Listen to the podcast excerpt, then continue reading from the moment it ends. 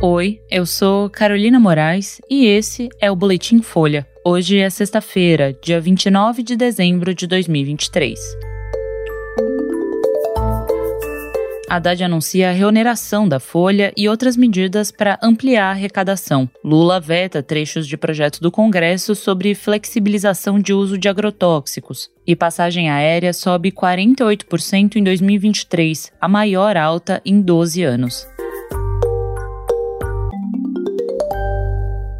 O ministro da Fazenda, Fernando Haddad, anunciou ontem novas medidas para evitar a perda de arrecadação e reforçar o caixa do governo em 2024. A meta dele é zerar o déficit primário no próximo ano. O pacote faz parte de uma medida provisória que foi publicada nesta sexta e passa a valer em 1 de abril. Até lá, o Congresso deve analisar o texto. Uma das ações previstas é a reoneração gradual da folha de pagamento, seria uma forma de manter parte da arrecadação depois que o Congresso derrubou o veto do presidente Lula e prorrogou o benefício para 17 setores até 2027. Ou seja, quando as regras da AMP começarem a valer, ela vai revogar a promulgação dessa medida pelo Senado. O benefício da desoneração foi criado em 2011, no governo Dilma Rousseff, e teve sucessivas prorrogações, a medida permite o pagamento de alíquotas de 1% a 4,5% sobre a receita bruta, em vez de 20% sobre a folha de salários para a Previdência. Entre os 17 setores da economia atualmente beneficiados, está o de comunicação, no qual está o Grupo Folha, que é a empresa que edita a Folha.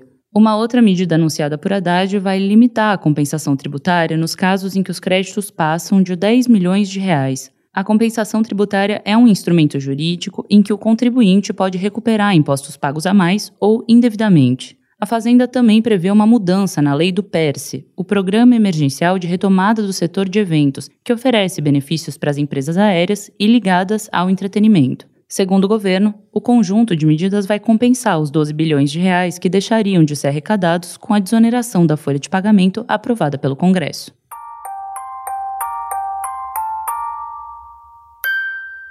Presidente Lula vetou 14 pontos do projeto de flexibilização do uso de agrotóxicos no país, apelidado por ambientalistas de PL do Veneno. Entre os trechos derrubados está aquele que dava mais poder ao Ministério da Agricultura nessa área. O texto aprovado pelo Congresso centralizava na pasta o registro de novos produtos, esvaziando as atribuições da Anvisa e do IBAMA. Com o veto, Lula pretende reestabelecer um modelo regulatório tripartite para o registro e controle dos agrotóxicos. Na visão do governo, o Ministério da Agricultura não tem conhecimento técnico para fazer as avaliações ambientais e de saúde. Lula também derrubou o trecho que dispensava empresas de colocar nas embalagens um aviso de que o recipiente não pode ser reaproveitado. Na maioria dos vetos, a justificativa foi de que os trechos traziam medidas inconstitucionais ou que trariam riscos ao meio ambiente e à saúde. O presidente sancionou artigos da lei que determinam prazos mais curtos para análise do registro de agrotóxicos. Agora, o processo para produtos novos tem que ser concluído em até dois anos, ou 60 dias, no caso de agrotóxicos com fórmulas iguais a de outros já aprovados antes.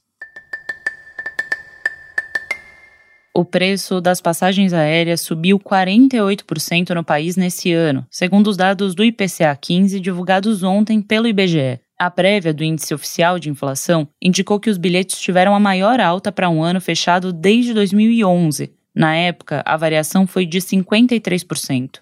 O aumento foi registrado em meio a um cenário de retomada da demanda por viagens, depois de anos marcados por restrições a deslocamentos por causa da pandemia. Companhias aéreas também reclamam do que consideram altos custos de operação no país, o que inclui as despesas com querosene de aviação e juros. A variação no preço das passagens aéreas foi a segunda maior entre os 367 subitens de bens e serviços que compõem o cálculo do IPCA 15. O ministro Fernando Haddad disse ontem que esse é o único componente da inflação que preocupa o governo a gestão planeja um programa para reduzir os preços das passagens para grupos específicos, mas o lançamento ficou para o ano que vem. Esse foi o Boletim Folha, que é publicado de segunda a sexta. A produção é do Daniel Castro e Maurício Meirelles e a edição de som é do Tomé Graneman. Essas e outras notícias você encontra em folha.com. O boletim faz uma pausa breve e volta no dia 2 de janeiro. Feliz Ano Novo e até semana que vem.